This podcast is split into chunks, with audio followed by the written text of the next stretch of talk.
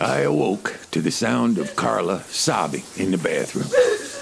When I opened my eyes, it took a minute to realize what I was seeing, but I could definitely see a thick shaft of sunlight jutting through the window. The room was there too, but still mostly a, a hazy artist rendition. I sat up fast and blinked a few times, hoping to wipe away the gauzy film. Unfortunately, that was a no go. But I jumped out of bed and was able to easily make my way to the bathroom without the fuck stick.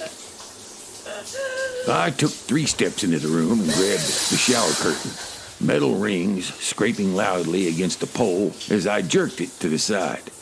What the hell? There was blood everywhere. On her, the tub. I stepped into the tub and grabbed her, trying to ascertain the source of the bleeding. Her body was doing that thing you do when you've been sobbing for so long. You've got an internal shudder going, and it has to play itself out before you can eke out a gasping breath. Oh no, what are you doing? She didn't seem to be asking the right questions nor did I recognize the sense of urgency I'd expect of someone covered in shit. That's about the time I saw the opened box of what was probably hair color on the sink just outside the shower.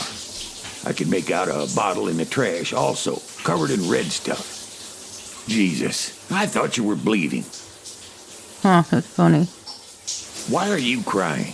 What's wrong?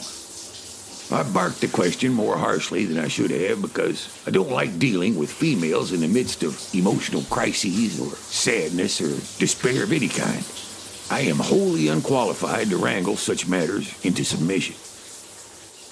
She pushed me away from her and tilted her head back beneath the spray. Deep, red rivulets dripped down her body. She was still blurry, but I could see her. She didn't answer my question until she'd finished rinsing and began lathering her hair with shampoo. I reached around her to grab the soap, since I was there, and already wet. Crime scene photos. Huh? Crime scene photos. They're awful, I know. Crime scene photos. Shit. When we went through that box with the documents from Jill Reynolds' case, it was Carla picking out each item the computer would then read to me. I never thought about the crime scene photos. Didn't even know we'd gotten them. By the sound of her sobbing, they weren't pretty. Bad, huh? She rinsed the shampoo from her hair and then grabbed my shoulders, sliding me around so I could take her place beneath the shower spray to rinse off the soap. Mm-hmm. She grabbed the shampoo bottle and squirted out the juicy fart sound indicative of it nearing the end of its contents. I bent over so she could reach my head and she lathered it into a soapy pile while I put my hands on her hips, pulling her to me. Warm, wet skin against warm, wet skin. I'm sorry.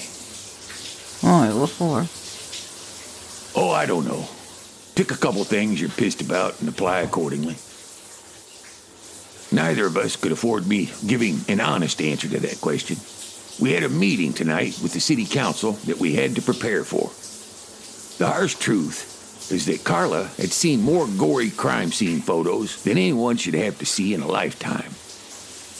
The ones she saw of her son's murder were nothing short of horrifying. Based on the ME's report on Jill Reynolds' homicide, hers couldn't have been much better. The monster turned her face into hamburger meat, and the prosecutor verified there'd been a whole lot of blood. So here's what had happened at some point in the night or early morning. Carla got out of bed and retrieved the stack of photos that she may or may not have forgotten to mention. She knew I couldn't view them anyway. Maybe she needed privacy with which to view something as intimate as the remains of someone's physical form, which had been separated from their living being in the most inhumane way possible. This might be a good time to recognize the people among us whose job requires them to look at pictures like this on a regular basis and oftentimes see the real thing. These same people interview folks who will sit across the table from them and lie right to their faces in situations when the stakes are as high as they can get.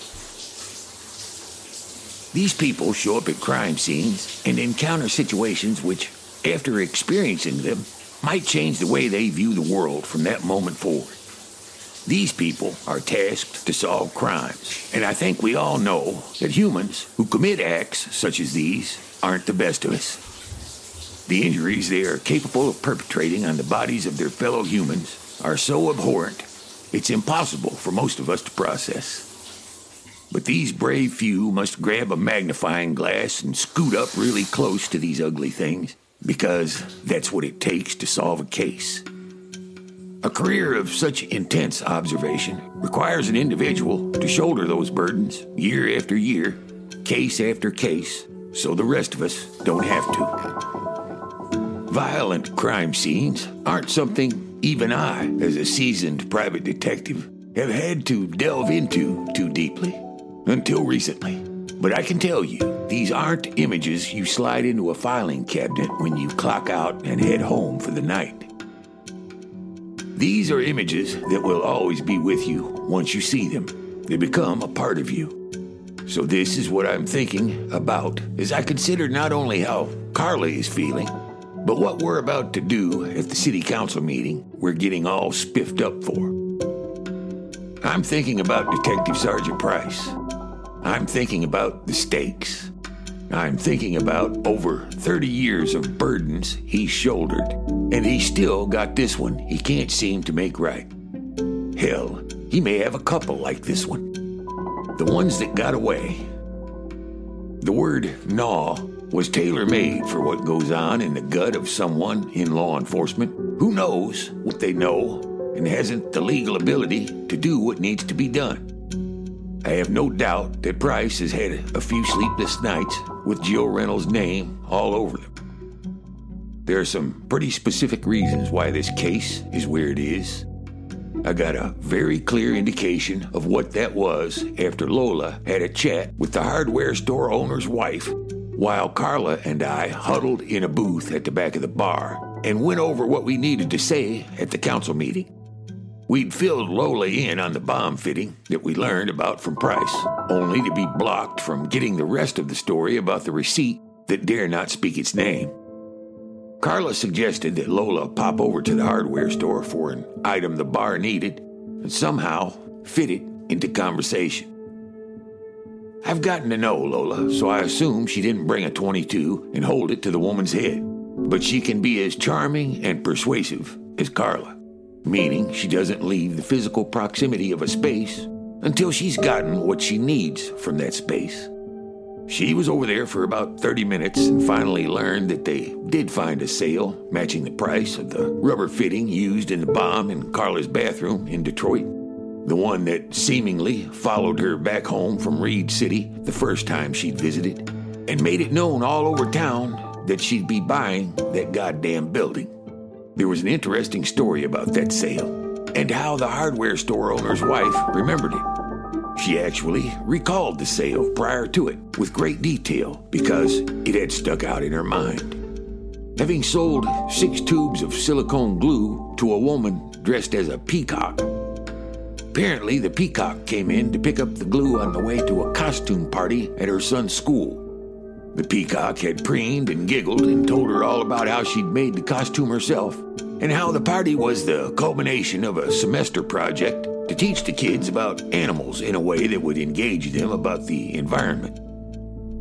When the peacock finally grabbed her bag of glue and exited the store, the customer, who'd been waiting behind her, said, Miss Peacock has a fat ass. The hardware store owner's wife apparently remembered the as comment quite clearly. Then, Fred Hensel of our now infamous bar assault incident put the rubber fitting on the counter in front of her and pulled out his wallet. Now you understand all my talk about the stakes earlier. At least I hope I've made that clear. Carla dragged me to J.C. Penney's in Big Rapids that afternoon insisting I needed a new outfit to wear to the city council meeting. As if by distracting ourselves with the simple task of making me presentable, we wouldn't have to start prodding at our elephants again. Elephants were always following Carla and me around. Why do you do it, no? Why do you do it? Well, that's a good question. I suppose he could have gotten testy when you went around town asking questions about an old homicide and brought his name into it. But now that I'm thinking back, I don't know how he'd have known about you contacting Price and asking about him specifically, unless Price told him. You think he's in on it? Carla was at 10, and I needed her to hover around 6 for my mood to continue to hover around cranky. Carla, if what you just hissed suggests there was something to be in on, no, that's not what we have here. Let's just be blunt about what we have here, because I'm not drunk enough for this conversation to be happening with the little information we have. Hensel could have somehow gotten wind of you asking about him specifically regarding that homicide case. And let's say he did, and that pissed him off. Not sure that's bomb worthy anger. We now know he bought a part that was used in the bomb in your bathroom. That's all we know. If the bomb in your bathroom is at some point connected to the one at the Osceola, then we can mosey on over a little closer to hysteria. Until then, let's not go assuming anything. I'm only hooning. You're ooning all over the damn place. I can feel the assumptions vibrating out of you like the reverb of a slinky wiggling up your arm when you sling it around. I'm not assuming anything, Morneau, but I know what I know. We don't have the facts yet, but I know that cop did both those bombs, and I'd be willing to bet he either did that murder or knows enough about it that he doesn't want us nosing around. I can't pull it together yet, but I will. Check your watch, because you'll look back someday and remember the exact moment I was right about this case. Can we go shopping now? You know how much I love doing that with you. So the fact that I am hurling toward that situation with great haste while simultaneously hurling away from this discussion should be illustrative of my mood. The door locks clicked and I swung mine open, yanking my fuck stick out and slamming it. Then I vigorously fucksticked my way across the parking lot while ignoring the pleas from my assistant to be careful of the cars sliding in and out of the strip mall. I don't want to be involved in this homicide case. Not actively. Looking into it is one thing, becoming part of it is quite another. I don't want these bombs to be related, and I really don't want that homicide to have been committed by a cop. There are about five layers of fuckness involved in that possibility that I don't care to think about at present because I'm about to partake of something equally unpleasant. Carla Danning picking out an outfit for me. Later, while we were getting dressed, when Carla recommended the sunglasses to round out the ensemble, I took it as an insult. They look good on you, and you're going to have to do the talking. I think they'll make you feel more comfortable. I still hadn't told her my vision was returning. Not sure why. Maybe I wanted to make sure it stuck. At any rate, I took her suggestion, and it did feel like I had another tool, along with my fuck stick, for keeping people at arm's length. A disguise, if you will. Lola joined us, as did Shirley.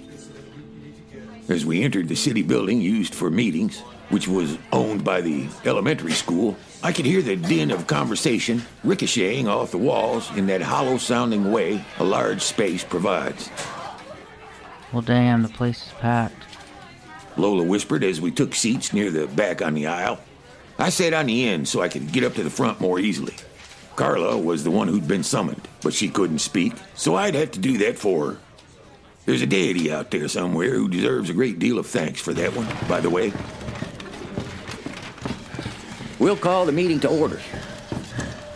Everyone took their seats, and the mayor directed the clerk to note that all council members were present along with the housing director and other such notables as Reed City Police Chief Dooley, City Attorney Jordan Sims, the city manager, who Carla and I had endeared ourselves to on the one occasion we met, and Michigan State Police Detective Price. Their first order of business was to adopt a resolution to amend another resolution. I never quite caught what that original resolution was about. Next, they spent a fair amount of time going over last month's meeting minutes for corrections, and then going over the presentation of bills for approval. When that was taken care of, they began with new business. One citizen lodged a complaint about a street light that was out in her neighborhood and was told it would be addressed. Another citizen asked about a public meeting involving the budget, and there was discussion about when the date of that meeting would be posted. Then someone from Berber Construction, a local outfit that got a great deal of construction work out of the city, according to Lola's whispered backstory, asked what was going on with the Osceola hotel sale. The mayor announced that the Osceola Hotel building had been sold to a private buyer after negotiations fell through with the city. And now there were safety inspectors questioning the city about what would be done to secure it for public safety reasons. The mayor noted that they had invited the buyer, Miss Carla Danning, to speak on this topic. When Carla stood, I stood with her, and I felt the entire room sit up straighter in their chairs. When we arrived at the front of the room, Carla gently took the fuck stick from me and set my hand on the podium she thought I still couldn't see. Good evening, ladies and gentlemen. I'm Dex Morneau, and this is my assistant, Carla Danning. I'm a private investigator, and she is currently my eyes. Today, I am her voice. Let me start with some history so we're all on the same page about that mess at the end of the block that my assistant never should have gotten involved with in the first place. First, we have the seller, the asshole that screwed her over. You can bet he knew exactly what he was doing in selling it to her two days before he was supposed to sell it to the city. But these guys over here gave him such a hard time for the better part of two years, it was his last screw you to the lot of them. Good for him. Don't mind saying I'm enjoying that part of the transaction, just on principle. I beg your pardon. No need to beg. I'm guessing you guys made every step enough of a production that he finally gave in. Everyone in town understands the behemoth on the corner wants the property to expand. No need to pussyfoot around the issue. You guys had only recently gotten the building qualified for a blight elimination project where you'd be getting almost 400,000 big ones in government funding to bulldoze the thing, which means nobody else has to pay to knock it down and haul away the mess. And then the plant would only be on the hook for the purchase price. So, everything was falling into place nicely for the city to smooth the way for the purchase by the plant until my assistant got a bug up her rump for a very personal reason that only speaks to her continual need to realign the universe when humans screw it up. So she bought that building. Then she went home thinking that was the end of it and almost got blown up by a bomb in her bathroom. Which, okay, perhaps could have been attributed to someone generally irritated with her being a pain in the ass. She sometimes has that effect on people. I have no problem stipulating to that. But then it happened again. And while she can be that big of a pain in the ass, someone trying to kill her for being the human equivalent of a hemorrhoid seems a bit much. I think we can all agree on that. So I'd like to know what any of you might know about those bombings. Carla has told me she will sell the hotel to the city or the plant, however they want to work it for only what she put into it, to include the 40 something grand you guys bled out of her the second time around. You'll get to do your blighty thing. It'll give the plant what it wants. I'm sure your city manager can fit in whatever words need to be inserted here to sell your city on a deal. But here's what we're going to need from you in return. Something nasty seems to have followed my assistant back to Detroit after she visited Reed City the first time. The only thing I can think of is that someone wasn't too happy about her buying that building. And I'd like to find out who that somebody is. Because after it followed her to Detroit, it followed her back here again. I am currently two bombs over my limit. I'd like to know if these bombs are related. Then I'd like to make sure the perpetrator or perpetrators are appropriately dealt with before we leave town. We have work to do back home. We don't want to be bothering you folks asking questions about this or that other thing. Which brings me to the other thing I suspect is the real elephant in the room tonight. Carla and I know all about elephants. I've learned that poking at them tends to get things moving. So while I'm here, let's go ahead and do this. I'm going to break this down for you in a way that the police have not done, because it's not generally how police operate with the media and the public. The elephant in question is that somebody went down into that hardware store basement on that January afternoon in 1983 and laid into Jill Reynolds, and that somebody has yet to be held to account. This was a vicious crime, and there was a lot of blood. That woman was brutalized beyond anything you people want to consider, and you need to understand how bad it was. Once the cowardly monster finished, he either had to get the hell out of there or find a way to clean up and stick around. You're either looking at someone who came into the store and left the store that afternoon, or you're looking at someone who was already at the store, thus couldn't leave without raising suspicion. Yes, you must consider employees. Yes, you must also consider someone who came in and was able to somehow get away without being detected. I feel confident this person had some blood on him. And even if they were able to clean up in that back room before they got away, they likely had to get rid of bloody clothing and possibly other items. If you were around town that day, ask yourself if you saw anything. Anyone disposing of any items that, thinking back now, seems suspicious. Did anyone you know start the day attired one way and ended another without a good explanation for the clothing change?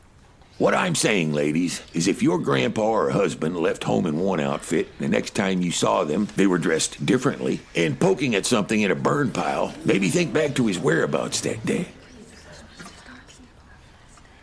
If the perp left that building with blood on his clothes, he had to do so in a way that somehow camouflaged any incriminating blood or injuries. That's all I'm going to say because I imagine Detective Price's face is darkening to a nice shade of purple as my mouth continues to move. Just think back, people. You've all watched a few episodes of Dateline in your life. You know how these things work. Someone went down there and killed that girl, and then they had to hide the fact that they did it. Do you know anyone who was acting strangely or doing strange things that day or in the following days? And for God's sake, if you were in the hardware store that day and have never spoken to Price, get your ass down there and tell him what you remember. Might not seem like anything, but I'd bet he's got a really good timeline going. Being able to account for every minute is imperative. I don't care if you think you didn't see anything important that day. If you were in the store, talk to him. I figured that was about enough. I grabbed my fuck stick from Carla and we headed back over to our seats. As we walked, she tapped the small of my back twice. It was easy to translate. She thought I'd done good, and that felt great for about 25 seconds until someone in the crowd yelled, Price, you boys screwed up that crime scene. Everyone knows it. Hey, maybe I forgot to cover something earlier, so let me retake the podium. I waved Carla away, pointed in the direction of her seat, then fucksticked back to the podium.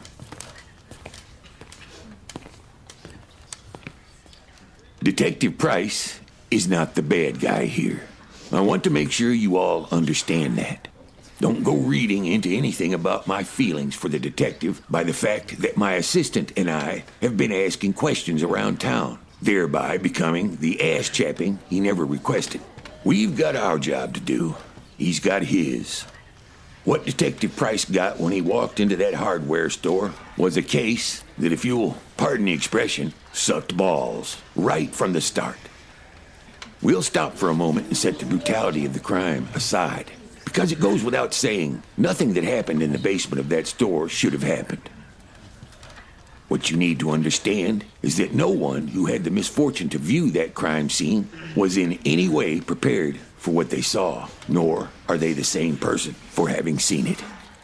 I'd like you to take that into consideration if you happen to be looking at the facts of this case. If you happen to be looking at anything else, it's speculation, since the public is not privy to any details that can be considered of evidentiary value. I think it's safe to assume there is only one person in this room who can speak with any authority about it. What he's not saying, there's a reason for that. But feel free to speak how you feel about it, because that's where I think this town's come up woefully short.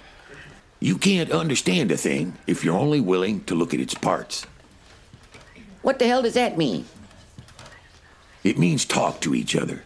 What do you remember from that day, from that time period, in general? What was going on back then? Did you know the woman? Is there something you remember? What about your friends? Ask around. If there's one thing I know about small towns, it's that someone always knows something. Nothing goes totally unseen. Nothing.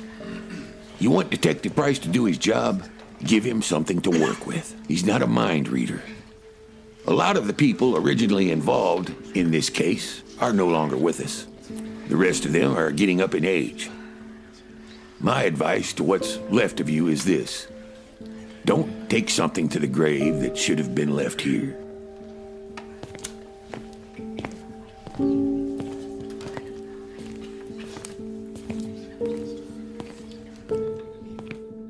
We didn't bother to stay for the rest of the meeting, and it appears Price had the same idea. He cut out just as I finished kissing his ass, according to Lola. We were piling into the car when I heard the voice of an elderly woman calling after me. Hey, you, wait a sec.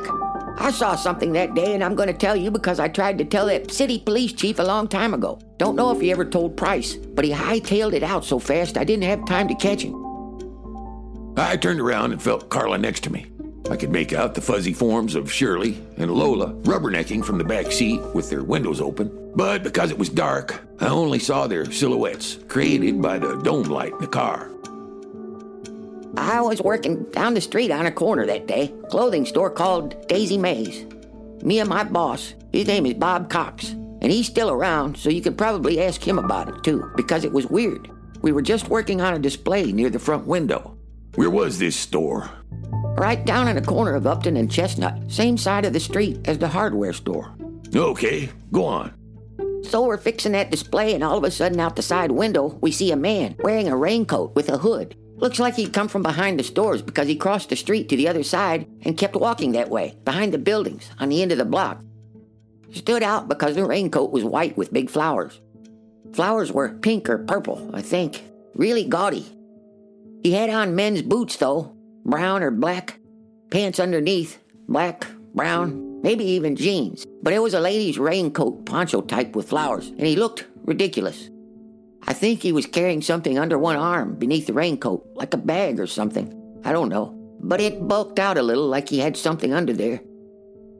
I know one thing for sure it wasn't raining. I know another thing too. Wouldn't catch my husband wearing my raincoat, rain or shine.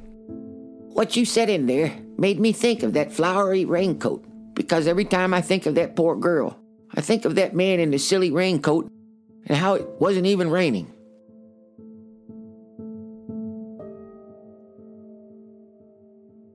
The Dex Morneau series by Jenny Decker.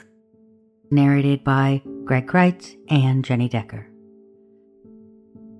Music by Blue Dot Sessions.